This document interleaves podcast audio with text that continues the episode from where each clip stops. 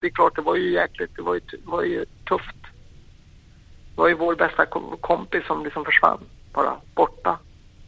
Och det är ju också en del i att jag faktiskt finns kvar här i Sundsvall. Det är närheten till Johan. Han finns här någonstans.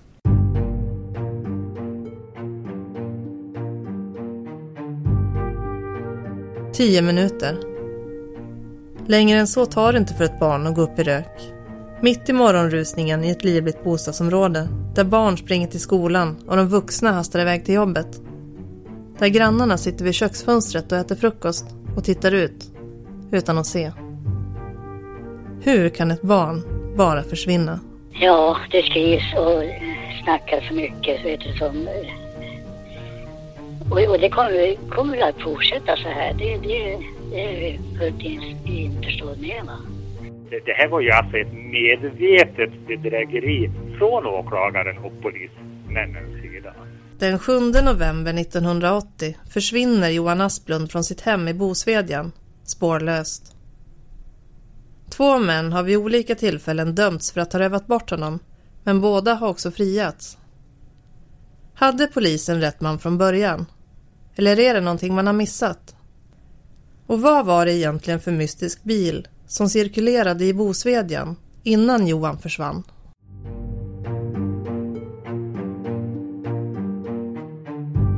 Du lyssnar på upptakten till I brottets spår, Johanfallet.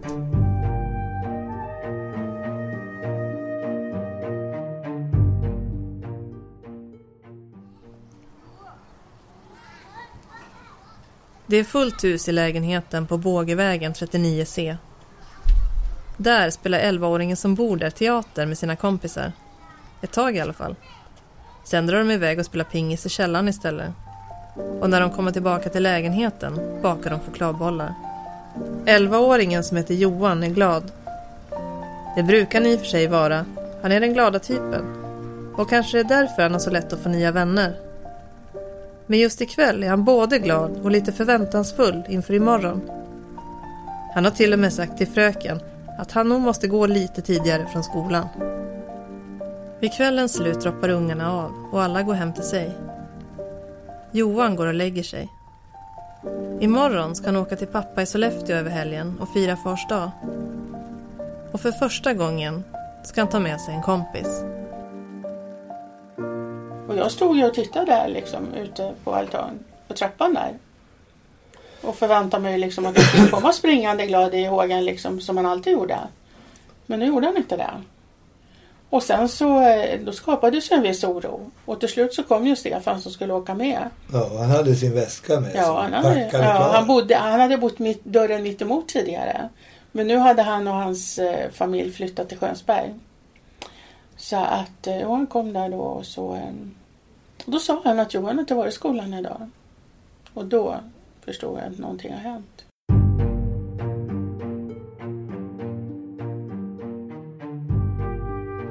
Bågevägen gör skäl för sitt namn. Gatan går nämligen som i en båge och förenar sig med Bäckebovägen i en cirkel. Innanför den ligger bostadshusen utspridda kring stora bilfria innergårdar och mitt i alltihop ligger Bosvedjeskolan. Där gick Johan, i femman. På samma skola gick Marcus Bernard, som var en av Johans allra bästa vänner. Ja, han var ju en jättebra kompis. Väldigt lugn och, och, och, och rolig, uppfinningsrik. Eh, eh, mjuk, liksom på det sättet i positiv bemärkelse.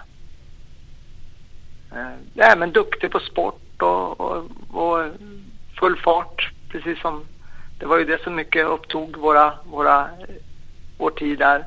Den här kalla novembermorgonen skulle Johan gå till skolan precis som vanligt. Men han kom aldrig fram. Någon snappade upp honom mellan frukostmackan och första lektionen. Vi hör Ingmarie Hedebrand, Johans lärare på Bosvedjeskolan. Sen gick ju skoldagen inte var inne och han var ju hemma och var sjuk, för det var man ju då. Om man var borta från skolan då var man ju sjuk. Det var liksom inget konstigt, trodde vi.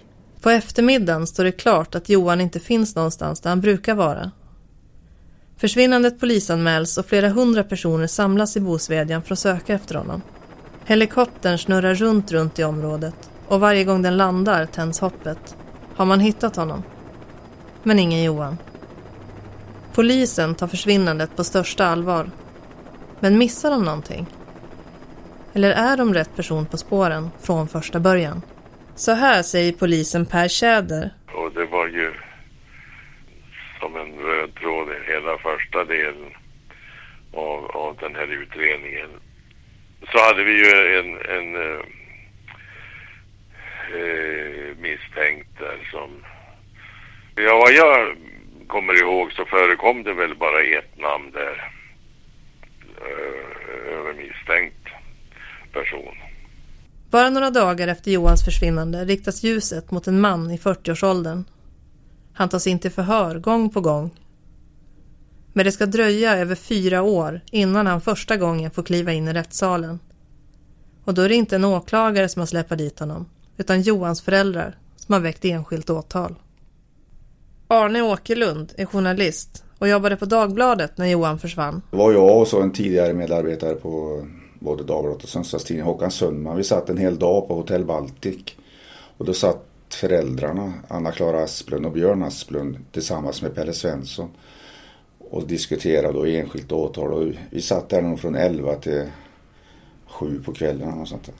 De hade ju haft möten, eh, Pelle och föräldrarna, flera gånger tror jag.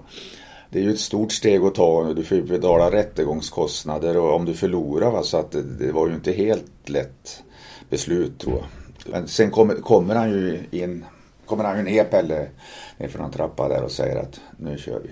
Nu blir det enskilt åtal. Inte det hade väl hänt någon gång tidigare i Sverige men ja, det blir ju en riksgrej helt enkelt. På, så alla tidningar tog ju upp det. Och, och då fick det ju förnyad fart igen och debatt om enskilt åtal om, andra, om, det skulle finna, om det skulle vara en variant. Och sen drog det ju igång på allvar då. När, de hade, när Pelle hade pekat ut en som misstänkt, eller pekat ut men hade en misstänkt som han påstod. Då. Dåvarande länspolis... Vi är specialister på det vi gör, precis som du. Därför försäkrar vi på Swedea bara småföretag, som ditt. För oss är små företag alltid större än stora och vår företagsförsäkring anpassar sig helt efter firmans förutsättningar. Gå in på swedea.se företag och jämför själv. Hej, Ulf Kristersson här. På många sätt är det en mörk tid vi lever i. Men nu tar vi ett stort steg för att göra Sverige till en tryggare och säkrare plats. Sverige är nu medlem i Nato. En för alla, alla för en. Polismästare Rolf Stenberg hade onda aningar. Jag varnade Pelle Svensson. Jag tyckte det var vansinne. Han hade samma bevisning som jag redan hade. Och det saknades ett lik. Om man saknar ett lik vet man inte vad som har hänt. April 1985. Tingsrätten är fullpackad. Där sitter, förutom anhöriga till de inblandade, även journalister från hela landet och intresserad allmänhet från Sundsvall. Men de senare får knappast plats i salen utan får vänta utanför. Eller vända om hem igen. Rättegången skulle ha blivit avslutningen på mysteriet med Johans försvinnande. Istället blev det första akten av två i ett skådespel som kommer att handla mycket om styrkeförhållandet mellan två stridbara advokater.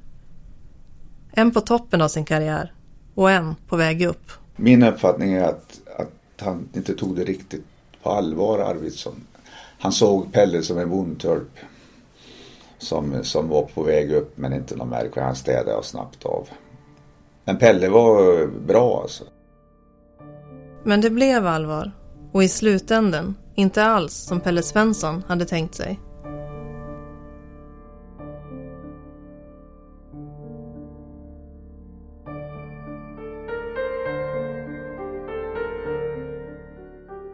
Men så efter några år, hösten 1992, börjar det hända nya saker. Det har nu gått 12 år sedan Johan försvann Anna-Klara har för länge sedan flyttat från Bosvedjan och gift om sig med en polis. Björn har flyttat till Köpenhamn med sina två döttrar. En kväll sitter han på en restaurang och hamnar bredvid ett högljutt sällskap från Sverige. De undrade om de fick slå sig ner vid vårt bord. Och det var helt okej.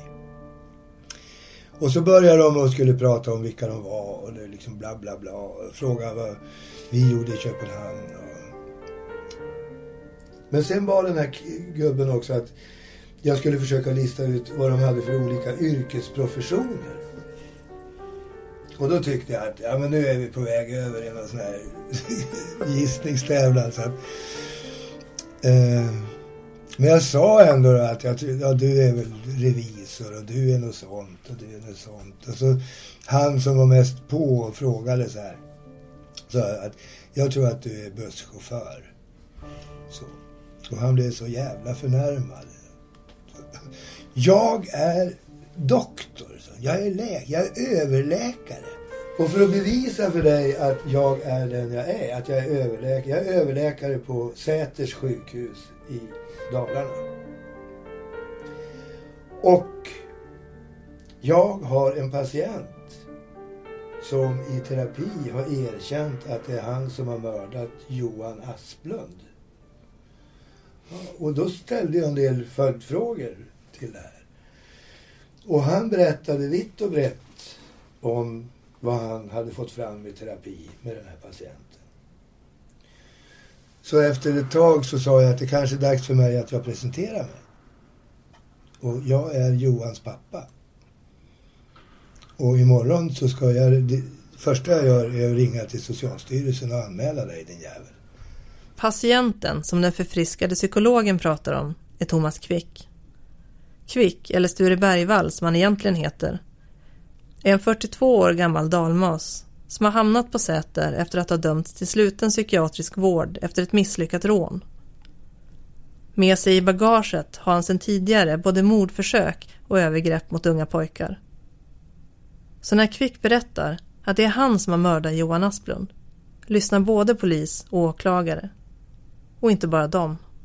Från det att Johan försvinner i november 80 så står en i princip hundraprocentigt enad journalistkår bakom oss, så att säga. I det här med jakten på Johan-mannen. Alltså det var alltså ett uppbåd av journalister som jagade sanningen om Johan-mannen. När Kvick kliver upp på scenen, då vänder 99,5 procent utav journalistkåren. När Kvick kommer upp på scen så är det liksom som att Johan-mannen aldrig har existerat. Ett monster klev fram i medialjuset och in i domstolarna. Kvick kom att dömas för totalt åtta mord och Johan Asplund var det sista av dem.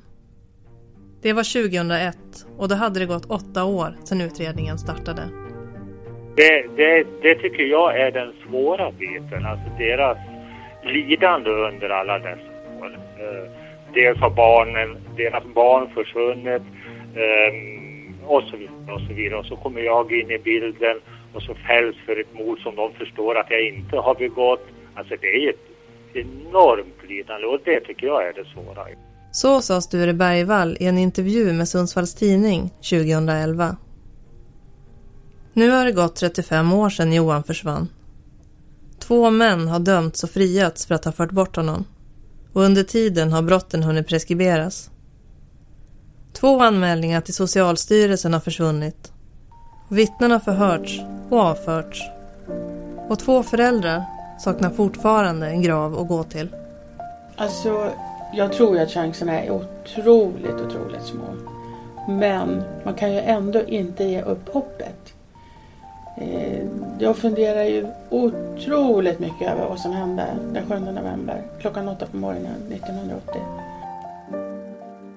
Eh, Johan var ju ett barn liksom så någon där ute vet ju någonting om det och rätt vad det är så kommer det ju kanske in då ett tips som träffar rätt som vi kan följa upp på något sätt.